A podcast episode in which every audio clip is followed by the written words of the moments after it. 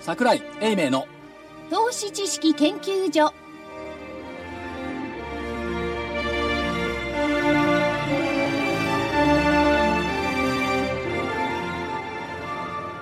投資知識研究所場外乱闘編銘柄バトルロワイヤル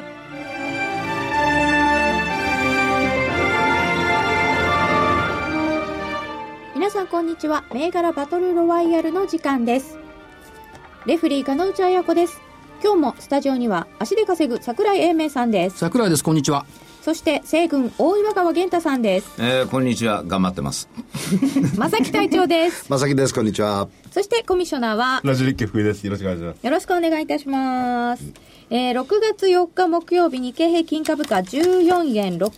14円68銭高二万飛び488円19銭トピックス1673.89プラス3.9ポイント出来高概算で24億9400万株売買代金は2兆6911億円余り値上がり994、値下がり751、変わらず140銘柄となっていました。日経平均株価、小幅な値動き、えー5番に入って、上海が5%超下げているというので、ちょっとマイナスになる場面もありましたが、なんとその上海、マイナス5%から持ち直して、年初来高値更新してるそうです わ。あんまりべびっくりしないといてよかったですね。踊ら踊らない騒がないああ、本当ですね。桜井さんいつもおっしゃってますけど。でもそれよりも東京日経平均が3日続落しなかったことの方が大きいかなと、あ、今日3日ぶりの反発。はい、今年に入って、え3日続落はないっていうこのセオリーをずっと続けてきた今日要するに自分のためだけに良かったってことですねんなん でいや世界のために良かったでしょえでも続落までしかないって今年すごい強いってことですよそね、れはそもそも5ヶ月連続月足要線ですもんあそうだね、やっぱ強いし昨日満月だったしそそれどうつつながるんですか、満月の翌日は高い満月の日も高い昨日お昨日安かったなおーってやつですねそれは狼 です人間もちょっとそんな気分になねる、えなっちゃって、まあだけど、12連投まではいあったっていうのがありましたけども、まあ13連投をね、つけるかな。どうせなら新記録僕逆に言うともう一回休んでくれた方がいいなと思ってましたよ内心はそれがまあ人情ですよね多分火曜日はね、全場実況やってたんですよ。で、プラスで終わったの。で、今日はあ13日連続続進ですで終わったのに、5場からひょろひょろって、全然全場と5場と違うんだもんね。あれ、火曜日上がってれば8、8日、8週連続プラスだったんですけども、火曜日は残念ながらマイナスになってしまいました。でも、サイコロジカルラインが12、100%って、でいすよやいや、見た記憶あるんですよ。1988年にやってるんだから見てるんですけど、なんか初めてのような気がしましたよね。サイコロ100よ。その1988年はいその時その後どうなったんでしたっけ89年のところまでまで走るんですね走れが走ったわけでたすねだ、あの、1やヶ月ぐらい休んだんですけど、で、その後、お89年の年末まで。そうですまたあの吹き返して、その高値を抜いた途端に、もう一波大きな波が来たんですよ、だからあそこでガラッと変わったんですよね。ですよねて鉄とか電力とかガスとか、それから旧レシオ系のやつが上がっていたのが、まあ銀行もそうですよね。でそこでの88に高値つけちゃって、その後ね、ハイテクの方行ったんですよ、確か。ネガサハイテクに行ったんですよ。で、えー、ネガサが来たから上行っちゃった。バブル最盛期ねえ今回はこの連投を境に相場が変わるっていうのはありますかいやー、そんな大げさな連投じゃないでしょ、今回は。だから、相場変わんないと思いますし、もともとその循環物色してましたし、ただ、88年の時の記憶があったから、直近で見ていくと、みずほとか鉄重工日立、この辺の動きが非常に良かった。誰に言った記憶があるんでしょうかね18年今の市場の要するにメインのまあいくつぐらいですか3040でしょうかねいや、とそうう投資家さんの記憶じゃないあとの。マーケットの記憶だ。マーケット生きてんだから。マーケット僕がら DNA として持ってる。ね極用とかそんなことしか覚えてなかったですけどね当時 はいやでも60後半の方たちは、あの時に、えー経験なさってますよ、極用農産鉱世界一をこの天下一品もう世界中なんかいないですからで、そその後にその経験したことが新人類相場とかなんかありましたよね。はいうん、あったあった。その人たちが今メインの、どうなんでしょうかメインの上の方なんでしょうかね。いや、でも僕たちよりかは2つ3つ下でしあたのよ。時の新人類新人類というのは今40後半から50年半、 50です。でその人たちはそれじゃあ上がったことのないずっと来て上がっちゃってびっくりしてんじゃないですかいや違う違う違う新人類は上がった経験があるああるのかあの人たちは債券相場から来てるから、で債券の感覚で株買ったからめちゃくちゃ儲かったんですボンボン、債券の感覚で手ス買ったらね、1000万株買えちゃったもんねねあだって株の10億の注文ってすごくでかいんですけど債券ワンロットですからね10億円の、100億の商いすぐできるんだから、あ感覚違いますよね全然違うあのあの頃、僕もあの証券会社にいてた頃、経験があるんですけども、あのー事業法人さんがね、まあ、5000万円ぐらい運用債券でしてたとするじゃないですか。それが債券よりか株の方がいいって、その5000万円が株に来るんですそよ。のままボンとその分と。いや、だから、当時、新人類と言われても、僕たちはそりゃ、ちょっと、お客さん、そりゃな、いくらなんでもやりすぎじゃないですか、みたいなこと言うんですけども、新人類のやつは分かんないから、あ、そうですね、言っときますとか言ってから、そのままドーンと言ってましたよ。じゃあそうですか今日本では短期アメリカでは長期債券バーンと言われてますけどみんな株にバーンと来てるんですかね誰が言ってますか誰が行きますかいや、今は来てないですよ。ただ、当当時時はねでもそうですけど、大体ね、株の10倍が債券のロットなんですよ。だから株1億だと債券10億。株3億だと債券30億、みたいな感じ。でそれが30億がそのまま来ちゃうんだから、3億しかやんないところが30億やるんだから、そりゃすごいですよ。債券価格できたら。じゃあ、グレートローテーションとか言ってましたけど、それ本当に起こったら大変なことじゃな本いです当かに起こったらとんでもないことになりますよ。ね えこれって世の中にいっぱいあるんですねあのーかつてそのグレートローテーションを経験したことのある人たちがまだいらっしゃるわけですよ、現実にね、うんですからそういうことが起こっても決して不思議じゃないただしさっきおっしゃったようにその後どうなったのっていうとその後二十数年間鳴かず飛ばずのマーケットが続いたのこれも事実です10倍になったから10分の1までシュリンクしたんですよ。でなんかもう一つ違うのは、あの当時は、我々の見てるところで、経済の成長なり、いろんなものが立ったりとかね、まあ今もそれありましたけど、今は市場は違うわけじゃないですか。東南アジアであるとかね。なんかピンとこないんですよね。ね、あの逆に言ったら東京市場の中だけで考えておけばよかった、日本の,、あの国の中の政策なうんりなんなりそういう政策なりっねていうもので、えー自分のマーケット考えておけばよかったのが、今はそういうふうにはいかなくなってきている、それは事実ですね。まあ、ただその弊害もあってね、要するに自分たちの足元を見ないで、外ばっかり見てるから、またつまんない雇用統計とかね、言い始めるのよ、ベージュブックがなんたらかんたらとか、ギリシャがどうだ、ギリシャなんか収まらないっつって、でももあういの、つもギリシャ、ギリシあャ。の、アメリカがバカバカバカバカ吸ってくれてるお金で、日本も株が増えるってんですよ。いやおっしゃる、それはそうですけど、アメリカはこれ、まあ、QE3 やめましたよね、えで金利を上げる方向でしょ、で昨日の ECB 見てたら、ヨーロッパも金融緩和縮小の方向でしょ、で取り残されたら日本どうなるのって。日本も一人でやんなきゃなんないでしょうね。ただ、そうなのかどうこなのかこのところ見てると、金利が上がってるだけではなしに、足元のところで、やはり物価が少し動き出してますよね。あのー日用品の物価だとかなんだとかって、価格っていうのをかなり上げてきてるじゃないですか、各メーカーさんが。カゴメソースも上がった。そういや、そうなんですよ。 25年ぶりでしょだから意外に足元のところで見ると、その、物価自体はじわじわじわじわですけど、ちょっとずつ上がってきてるかなっていう気はしますけどね。上がってきてるんですかね、上げられてるんですかね、あ上こげられまてるあ、でしょ上げ逆に言ったら上げられる余裕が出てきたってことでしょ企業側からしてみれば今までは値上げしたら買ってくれなくなったじゃないですか、それが逆に言うと今のところ多少の部分値上げしてもそれをあの買ってくれるあの消費者たちが買ってくれるようになってるってこれは実実感だと思いますいやよだからそれがね、そのまま延長していくと、かつてのように、高いものこそいいものになってくる。あったもんね。ありましたね高いものこそいいもの。ここ20年は安いものこそいいものだったの。これがね、高いものこそいいものに変わってきたときは、相場は大変ですよ。高いものこそいいものになかった。高い株ほどいい株そう。上がってる株ほどいい株になっちゃう。買えない株ほどいい株。高いもの。逆に言うとね、1980年代前半って買えない株ほど上がったよね。 あのー今でいうソフトなんとかっていうところが連日ストップ高あとほら、1億円のヤフーとかね。あそれから今で言うと、もっと言うとね、アドバンテスト、当時武田利権ね、武田利権なんて買えないんだもん。買えないですよ、高くて。バンバン上がるのね。そういう時代、だから高いものほど良かったっていうのが、10年ぐらい続いたのかな。ですね。えでも直近でもなんか分割する前のオリエンタルランドとかそういう感じそうですねでした。あのーえっ、と、その頃、実感で、例えば1000株とか1万株買い物出すじゃないですか。それでも最小単位しか買えないんですよ。そうすると買いたいと思うと、また翌日も同じサイズ出さないといけないじゃないですか。要するに売り物がないんだよ。売り物がないんですよ。なるほど。そこをどんどんどんどん買いに行っちゃってて、また今日もストップ高でストップ高が当時のところで言うとその金額的に100万円単位じゃなくて、1日に1000万近く評価が変わってくるっていう非常に異常な状態は以上続ってきもまうした。勝手にしたいうわうわですねふわっとふわふわですよ。ええだからある意味ではその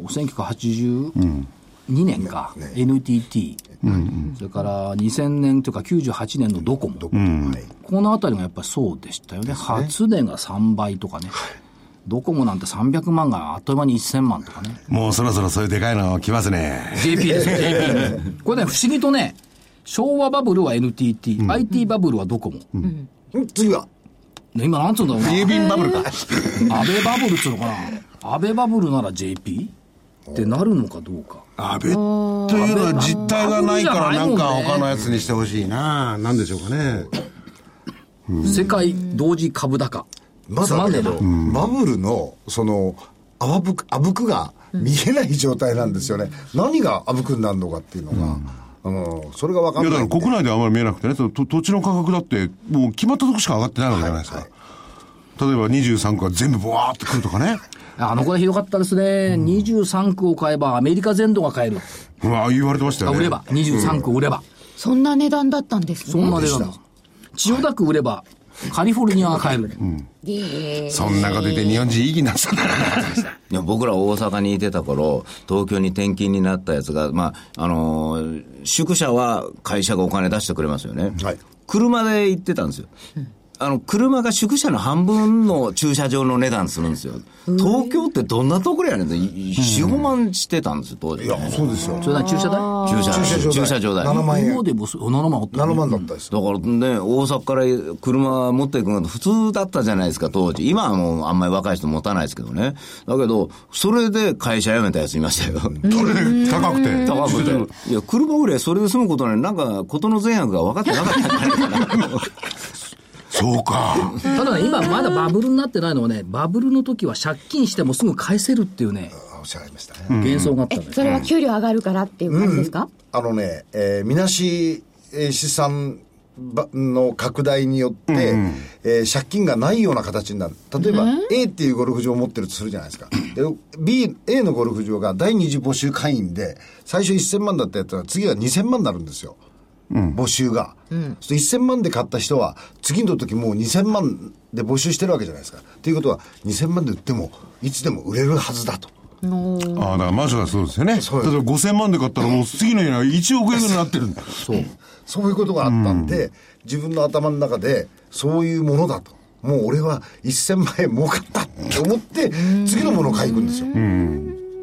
C のゴルフ場を買だいからそれがに行くんです2よ。階建て、3階建てになってるからさそうなん、しもう潰れた時は大変なのよね。大変でしたよ、本当に。でも、でもそんな感覚がないから、まだ全然そんなバブルでもないし、コップの中に入ってるちっちゃい水の炭酸が出てるぐらい。炭酸そんなもんでしょ。シあのシャワシャワシャワシャワってシャワシャワって。社下長のの方好きなやつ。そうそう。細かいバブル。そうそう、細かあの細かいというか、コップの下の方にしかまだ水はない。こぼれてない、全然。なる。うんじゃあそういう懸念はあんまりまだない。まだ思いなまいすような気がしますね。まあああいうバブルっていうのはね何世紀かに一遍かもしれませんねチューリップ以来かもしれないですでもこの間のアメリカはそうだったわけですよね。 そうそうですよねうんあれは逆に言ったら不動産そうそうですよね。不それ動も産で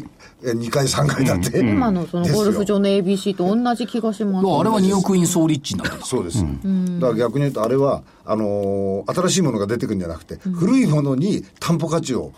付加してるということでもって成り立ってたわけですよね、でもゴルフ場の会員権とかってどうなってるんですかボロボロでしボょ。ロボロです、よ横ばいどころじゃ上ながくってきててないねです、えまだダメなの。全然ダメです、ええ上がってこないですね、うん、一部のいいところだけそれこそあやっぱりこれもいいとこだけそれだかもらもう高いものほどいい。いいあれこそ。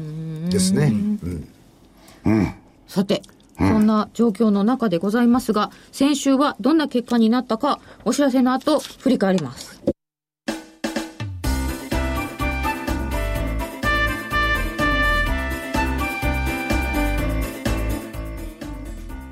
花粉症の皆様に嬉しいお知らせです。花粉症で長年悩んでいた医師が自分のために開発した花粉症対策商品ポレノンは花粉が体の中に入る前にブロックする体にも優しい商品です。ポレノンはペクチンなど自然由来の素材が花粉などの細かい物質を吸着して花粉のアレルゲンの体内への取り込みを防ぎます薬と違い眠くもならずお仕事車の運転お勉強などもはかどりますラジオ日経ではポレノン3本セットを9640円でお届けしますそれだけではありません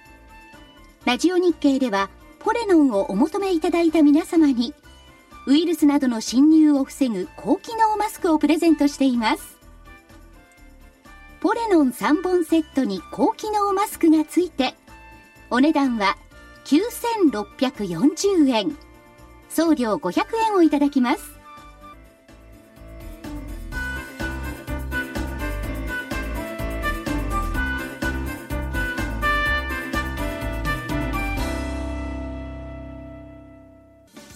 銘柄バトルロワイヤル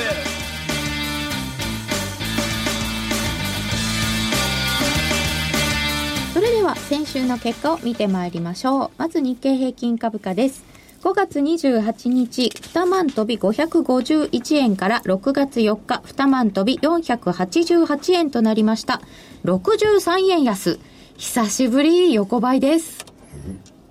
西軍がこの船だ。そうなんです。黒船さんが横ばいということだったので、えー黒は黒船さんに丸がつきまして、東軍上が×、西軍下が×です。これ、現地に来た後の先週の1万8500円のプットとかが高いですよねって言っていた、あの意味ってどういうええあれね、6月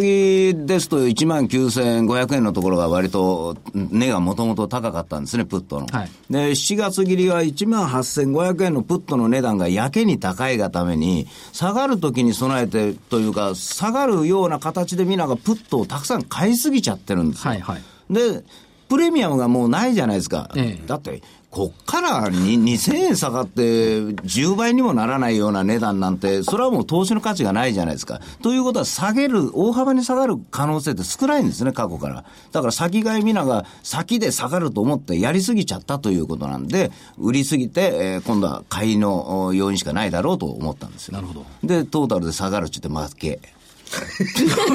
そうね。なんで自分のその、あれ、数値なりなんなりにちゃんと、あれですかだ、耳を貸さないんですか今まで1月からここやってきて、自分の勘が当たったことがあるかないかですよ。ないです。ないし。 ダメじゃん、ダメじゃん。 なんで言ってることとやってること違うってのは、だっておかしいですねい。や、私、家庭でもよく言われますよ。はいあのいいやいや言ってることとやってることじゃ違うみんなのためにって、うちのことのためにやってないですよ。どういうことだろう言ってることとやってることは違う。うん。えーよくあることでござい ます。よくあること。では、えー、西軍の銘柄から見てまいりましょう。メディピック2369が248円から250円。2円上がりまして、渋いな硬いとは言えないんですかね。硬い。一応丸にしときます。あ小さくなっていいですかちっちゃいけどちっちゃいです。はい。えー高値264円まであるんですよ。ちょっと、ね、残念な感じで。えー、そして本命、ラサ商事3023が618円から627円です。丸。635円までつけています。よかった、IR の前に下げてなくて。いや、でもこれ本当にいいですよ。これ、この値段で配当15円ですよ。それ600円で15円。いいですね。いいですよ、これ。僕はもっと評価されると思ったけど、まあ来週からですかね。値段が安くならもっと評価されますね。いや、僕は本当に思いますね。優先9101船えー374円から359円で×でうす。ん。これちょっとあるね。これ消せないな。消せない。だって率先して下がることないでしょ。出遅れてるのに。いあまあ、まあ、ええ。まあまあ、ええまあ、ええ。もういい。えーちっちゃい丸丸×です。で、西軍が終わりで、東軍の結果を見ると、e レックス9517継続がありましたが、えー1268円から1249円。これがですね、6月1日に1287円をつけているのですが、その後ちょっと下げました。えー5月28日基準だと×になります。いや、結論罰なんですよ。はい。もう一週前だと1212円ですのでね、そこからはプラス残念で。ですはい。本命はインターワークス6032。二千飛び99円から二千150円。今日136円高もしてます。今日復活しました、これね。昨日まで死んだふり、丸です。昨日まで玄ちゃんだった。 あ、そうそうそう。なんですか、それ。後期。あんまり動かなかった。いや、下行ってたのよ。あんまりじゃないね。下行ってたの。期待してたの玄ちゃんを通り越したような状況ですね。こういうことじゃないボラは高かった。おっとっとっとなんて慌てて。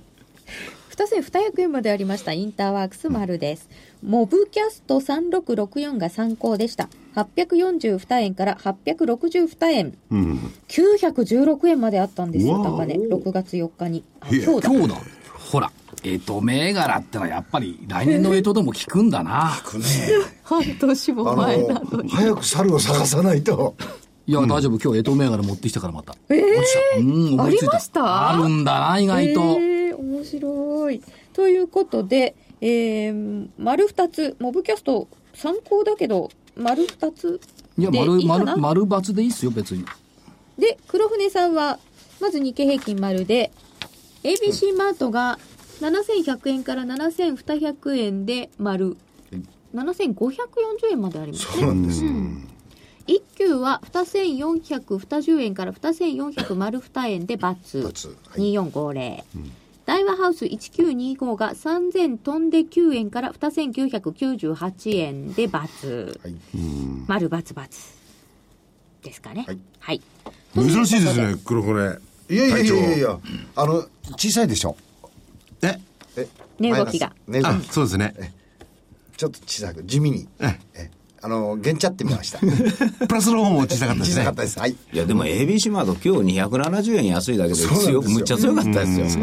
おい靴買いに行こうかと思いましたね、インバウンドで靴って。スニーカーですよ。いや、スニーカー以外にもたくさんあるんですよ。あ、そうですね。え、おしゃれな靴が結構あるんです。靴なんかもどうでもいいと思っ いやいやいやいや。た。履いてないと思う。履いてりゃ。ということで、ああ、今日どうしましょうね。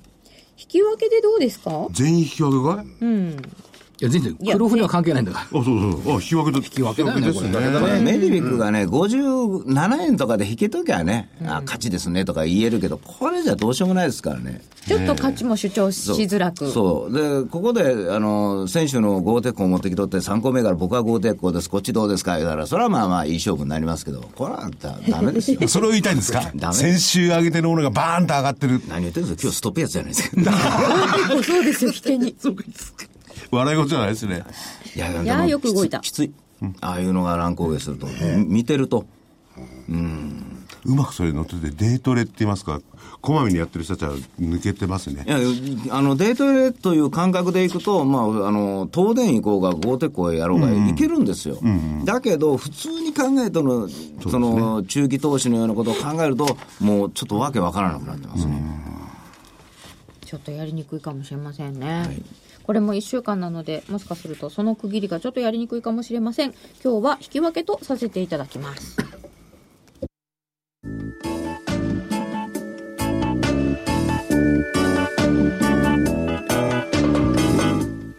ここでラジオ日経の好評 DVD のお知らせです桜井英明の投資知識研究所 DVD は毎月投資に必要な知識や実際の投資に役立つノウハウをお届けしていますこの DVD は毎月テーマを選び桜井さん自身が実践で学んだ投資に勝てそうなノウハウや内外の投資家の動向さらにアノマリーなどに関しても丁寧に説明していますまた徳間書店の大岩川源太さんの投資カレンダー実践塾 DVD も毎月発行しています来たる月の投資戦略をどうすればいいか投資カレンダーに基づいて大岩川源太さんが分かりやすく解説します銘柄バトルロワイヤル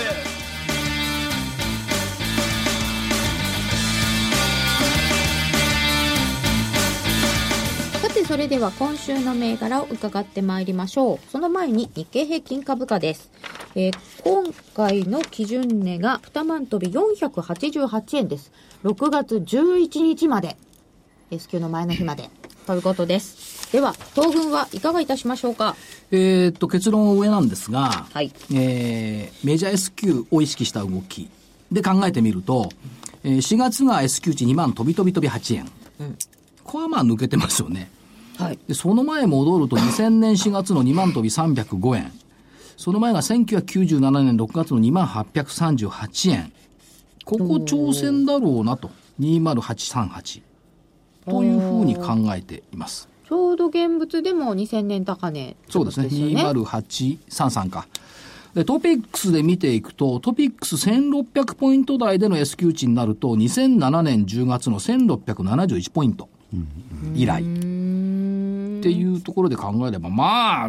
6ヶ月連続要線を目指してもいいんじゃないっていうふうに考えているのと、えーいわゆるその勝手雲っていうのは6月1日に白くねじれました。えー、1週間後の上限が2万348円、多分は入り込まないんだろうなと思ってますんで、こっからは上だろ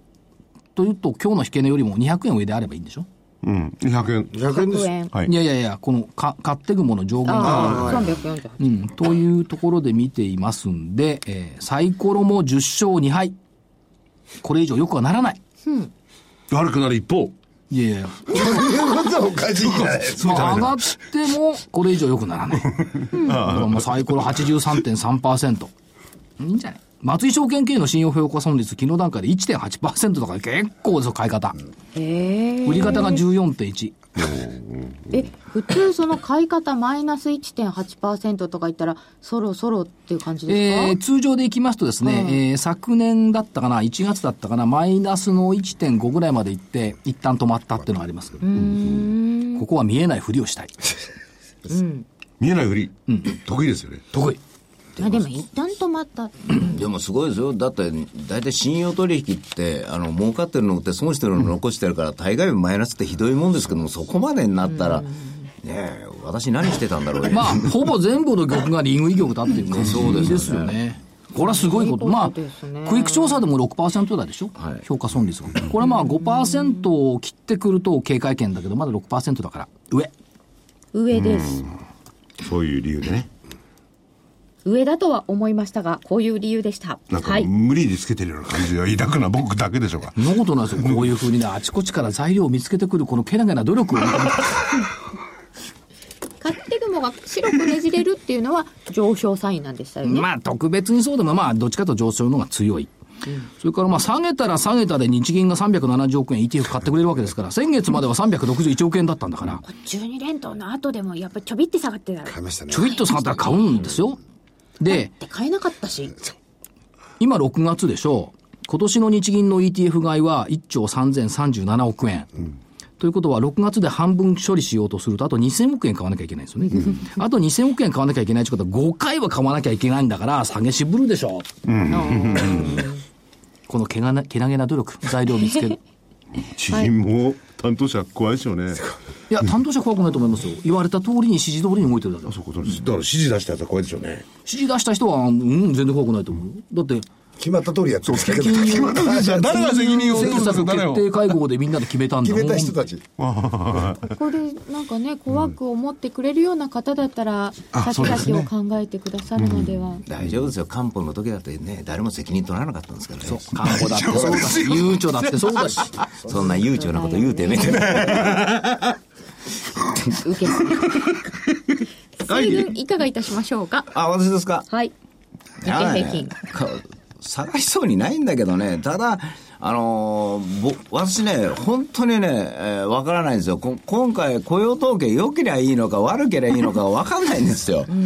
だって、良かったら金利がどうのこうのってアメリカの話が出てくるし、悪かったら悪いんでしょうで売られそうな気もするんでね。それと S q のポジションも作ってると思うんで、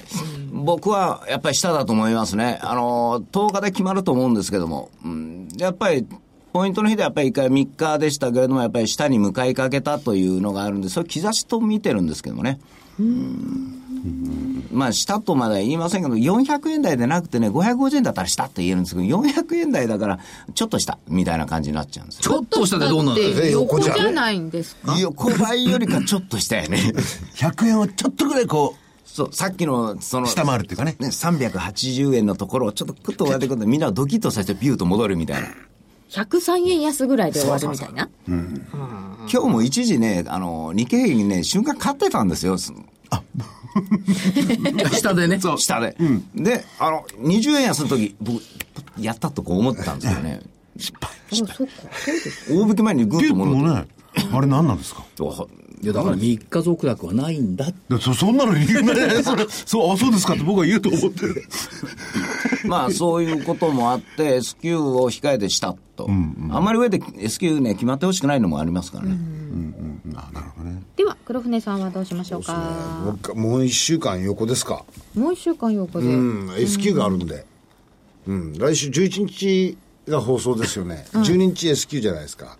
だから多分100円前後の上げ下、上下で、うん止まるんじゃないかという気はしてます。あの相対的には僕はすごい大きなあの相場、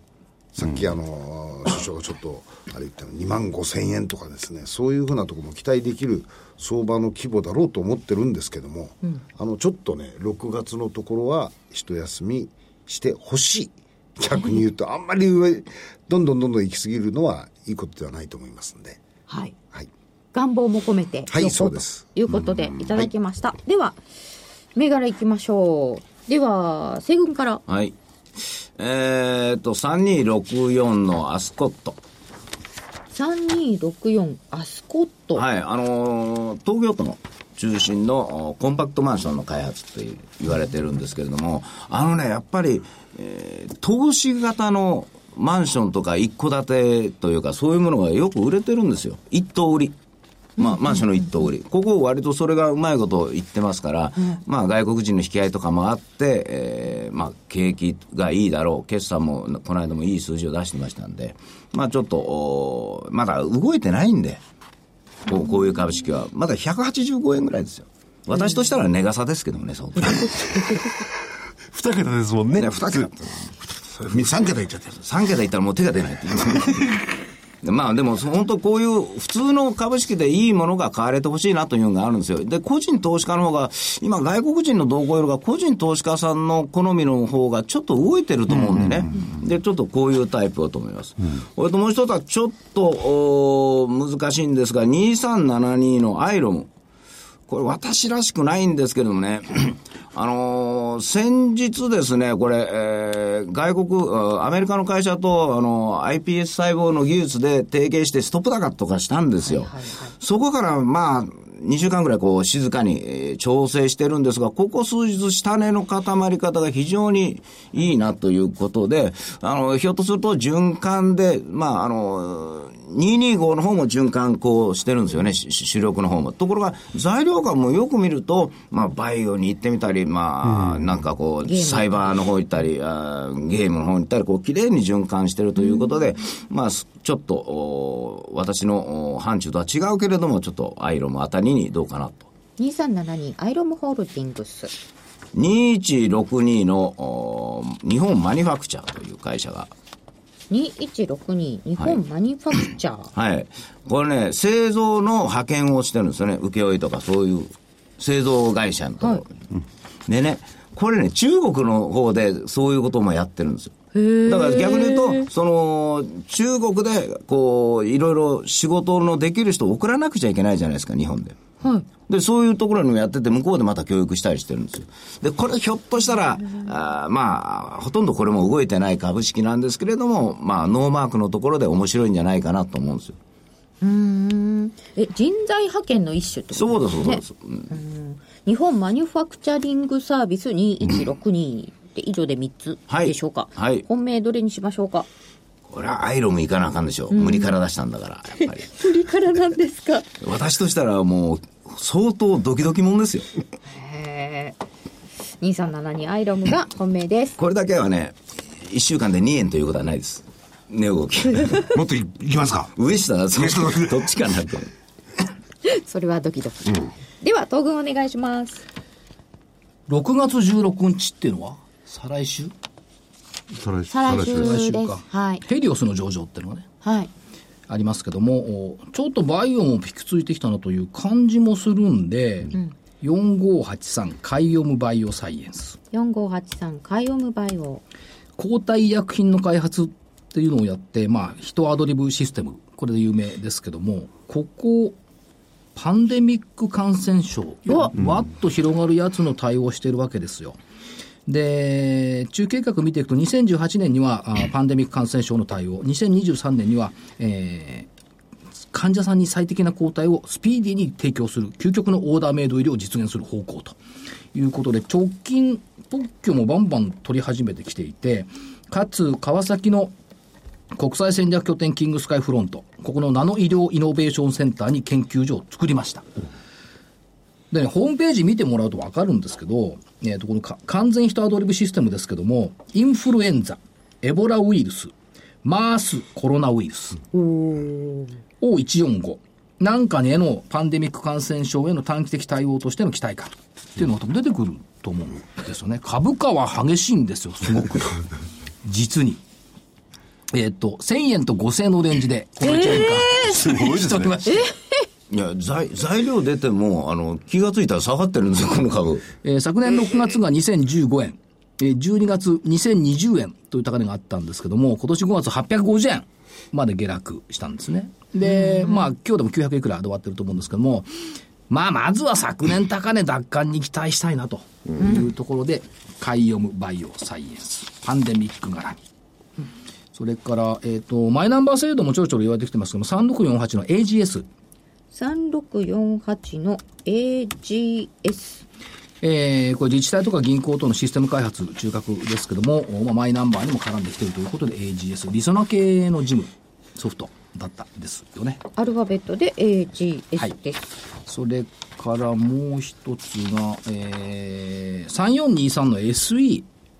3423SE。前期はやや業績難聴だったんですけども、今期は良くなってくるだろうということで、まあ、よやってることは、えー建設用とか建築用の資材の製造販売、特にその、コンクリートですね、えー長持ちするう硬いコンクリート、こちらを作っ使っ作ってきているんで、ここに期待したいなということで、M&A がすごい得意な会社で、まあ、ここのところ、おー子会社化した森田興産とか SE 鉄拳というのが非常に良くなってきてます。それからエスコンっていう構造物のおコンクリートの長寿命化へ挑戦しているということで、このあたり今期良くなるだろうと思って、SE。で、3つでしょで、本当はね、はい。 3853のインフォテリアを今日本命にしようと思ったの。ストップ高だ。そうなんですよ。ストップ高なのよ。で、えー、ちょっと、ちょっと宣伝していいですかはいどうぞえーマグマグから兜町カタリストっていう、ま、無料メルマガを申し込んでいただくと、無料ですからいいんですけど、日に2回メルマガが届くんですが、で朝1回、1個銘柄書いてるんですけど、今日朝インフォテリアって書いたのよ。で書いた時って全然動きも何もなくて、朝何時に書いたんですか8時45分、それで配信はいつになってるんですか9時6分かな。そしたら、なんか10時過ぎぐらいから、ビューンとストップだから、そのまま、200万株もできちゃったのまたね。で、まあ、それはそれで、なんで、うんインフォテリア書いたかっていうと、昨日の段階で、オンラインの付箋アプリリノ。これを Apple Watch 対応。夜なんだかわかんないですけどねだから、アップルウォッチなんかで付箋ができるアプリがあるわけですよ。これを、えー提供を始めたっていう、昨日プレスしてんのに、あれ、ま、あれなんですけど、ウォッチじゃなかったでしたっけアップルウォッチ。アプローチですよね。ですね、まあ、やあの提供してる話なんですけども、動き始めた。なむ確かに昨日出てましたよね。でしょ基本出てる、で、一昨日かな、イオンのフードコート内の店舗運営事業の子会社にデータ連携ソフトのアステリアワープ、これが採用されたっていうプレスも出してきてましたけど僕一昨日のそれは覚えてるんですよ、でしょだから、これにも反応しないで、で、昨日のプレスも発応しないで、いきなりザラバから今日ストップ高っていう不思議な動きをした会社の一つ。なんで、これを本命にしようと思ったんですが、参考。参考。これでもなんかその9時ちょっと過ぎにね、えーマグマグから所長が配信したこととなんか関連がある全んですくないと思います。ないですよねはい全然ない。ないですよ ね。全くないと思う。だってプレス発表してんだもん、これ。ねえだとしたらなんでですかしかも200万個もできた。すごかったね、今日ね。なんでしょうかね、そのね。でもね、最初は気がつかなくても、後からふと、パッとこう、動いていることによって気がつくってやつありますからね。それあるかもしれませんね。今ね、あの、とにかくいい材料があっても、いい話しても、動かなかったら、あ私の反省か みたいな。いい話し、いい話をしてますよね。え少しね。だからまあ、参考銘柄っていうよりもあれだね、あの、波乱万丈銘柄だね。まあ。ということは、ストップ高になって明日は、で波乱万丈銘柄。はい。ウォッチしましょうという。それからね、えここはい。猿がね、猿年をね、いろいろ考えてるんですけどね、先週はモブキャストでした。今日隣に座ってるスタッフの人が、桜井さん、猿年ありましたってわけよ。NEC。これ難しいと思うな。バザールでなんとかって。はいはい、キャラクター。 1991年11月に初めて放送されたバザールでござる。これが猿なんだね。だってそれ今、あいるいるの、ソソフトなんとかの ね、あれも猿が出てて、ちょこちょこちょこちょこ後ろが追っかけてますよ。そういうのでもいいんですかねソフトバンクね。ねえ。まあ、そういうのも、まあね、これが、あ、それともそうなのそうですよ NTT、光変え猿ね。なんですかそれ。のキャラクター。猿結構いるのよ。ホンダのモンキーでもホンダも良くなってたもんね。あ、そうそうね、本当に大きいね。今週動き悪くなかったよ、ホンダ。まあ、そんなところが参考銘柄。え、これ三つともですか、え、いやー参考銘柄は NEC だけですよ。はい ?NEC、参バ考ですザーからルねでござるで、6701でしたよね。随分昔の話ですね、これ。ねえ。そうですかそんなんいいのかななんでいいですよ、じゃあ。本命どれにしますか本命本命はカヨム。4583。カイオムバイオで。では、黒船さんお願いします。あのさっきも言ったように私横 横ばいじゃないですか、はいですからちょっと主力銘柄はやや、あのなんなんていうかコーナーあまり大きな動きないかなと思ってあのさっきあの玄ちゃんも言ってた個人の方たちが比較的値幅取れるようなものに行くかなと思って、えっ、と6364の北越工業これあまり動いてないんですけども、あのエアーマンっていう、あのー工事現場なんかで、あのー空気を送るやつですね、これを、あのーやってる会社で、なかなか、あのーお住宅うですとか、あるいはいろんな公共工事のところでは必需品なんですよ、ねええでこれを作ってられて、えー値段もあんまり動いてないんで、えー北越工業からこれも玄ちゃんとちょっとかするんですけども一等売りではないんですけどもむしろあの、えー金融商品を開発してる、えー不動産絡みですとかもろもろのとこ合わせてで FPG7148 下がったよね、ちょっと下がったんです、えー下がったんで、えーちょっとおーこの辺のところまで来るとおーいいのかなと思ってでもう一つはえーっとロボットがここのところしばらく動いてないんで、えーロボット関連でワイヤレスゲートおーワイヤレスあ違ううんあのロボットの方じゃなくてあの何でしたっけ、え Wi-Fi？ Wi-Fi うんでロボットも考えてたんですよロボットだとセックかなと思ってたんですけども、まあこれはちょっと w i f i 関係の方で行って、えーワイヤレスゲートにしようかなと思って9419ですかこの3銘柄でいきたいと思います本当はね ABC って行きたいんですよもう一回。 ABC ってもう今月もう一回 ABC で行くって言いたいんですがちょっと全体がお休みになるんじゃないかと思いましたんで、えーとりあえずこの3銘柄にしました北越工業 6364FPG7148 ワイヤレスゲート9419で、本命は本命は補欠工業はいいや、まさきさん、ほ本命ないんだよね。あそっか一応ないんです一応よ一応まあはいでも、だからこういう、まあ、来週ですね、日経平均横ばい、相場があんまり動かないとすれば、はいこう今まで動かなかったような銘柄がボーンと来る可能性は。可能性はありまます。ただし、日経平均に 多分あまり大きく影響しない銘柄が、じゃないかなと思って。だから日経平均の給与率の高いものは、ちょっとお休みをする可能性があるかなと思 って。でも意外にね、225の中で行ったり来たりがあるかもしれないですからね、今日東電下がってるのが上がってくるとか、あれやられるとね、私、私商売なくなるんで、す。そうまあいやーでも本当に難しいですね。でも、一日の中ではそこそこありますよね、動きそが。うなんですよね。生地あるから難しい。ソフトバンクなんかも今日日中の動きが結構ありましたよねそうなんですよなんか出るとわーっていうちょっと難しくなって、妙に動いちゃいますよね、そういうとこね、個別ではね。なんか、所長、お知らせかなんかあるんですかあるんです。なんですか東京証券取引所、武蔵証券トレジャーネット共催、株式セミナー、今後の相場展望と株式投資。これ、真夏の夜ですよね。 7月22日水曜日、6時から8時10分まで、東京証券取引所ビル2階東証ホール、えー200名無料ご招待。本日より受付開始。 200名無料ですか無料です。えーっと、一部が木村よし子さん、えー個人投資家の投資戦略、これからの相場、これからの投資。二部が東京証券取引所、ETF の魅力と活用法について。それから、武蔵証券トレジャーネットの取引コストを減らすには。三部、えー桜井英明、パラダイムシフト時代の株式投資。えー株式相場の見通しと有望業種ということで、夏の宴セミナー。よかった22日で24 23日になんかどっか入れられるとまたダブルブッキングされちゃうんじゃないかと7月ですよ。それ個人的な話ですか。でもそろそろこれ、あの、花火の日とか近づいてくるんじゃないですか。4月の末になってくると、7月22日。そう。まあ大体梅雨明けの頃ですあのねね東京証券取引所に夕方から入れるってめったにないですからね、これ。おー閉まっちゃうんだから。おーえー、だから主催が東証だからね、6時から8時まで、ぜひおいでくだそれさ所い。長、パラダイムシフトなんだから、つい、ついぞ聞いたことのないような古くせえ話をやるんですかパいラやいダイやムシフいト。やいやいや、はい。株式相場の見通しと有望業種。 こちらです。やあ、有望業種やるんですかりますよ。ぜひおいでください。 ?7 月のうちはもう、 22日です22日。相場がガラッと変わってるかもしれないですね。 23日は山形行っていただきますかあ、前の日か。らそうですよ忙しいっすね、私もね。全然次の予定を入れ、分かんなかったんですか分かってないんですだから言ったんですよ福井 さん個人的なことじゃありまあせんと 2, 2分ほどなんで、こちらの方が別に今日はいいです。じゃあ、ええー、替え歌。はい。セーラームーン。知ってるどういう歌だか知らないな。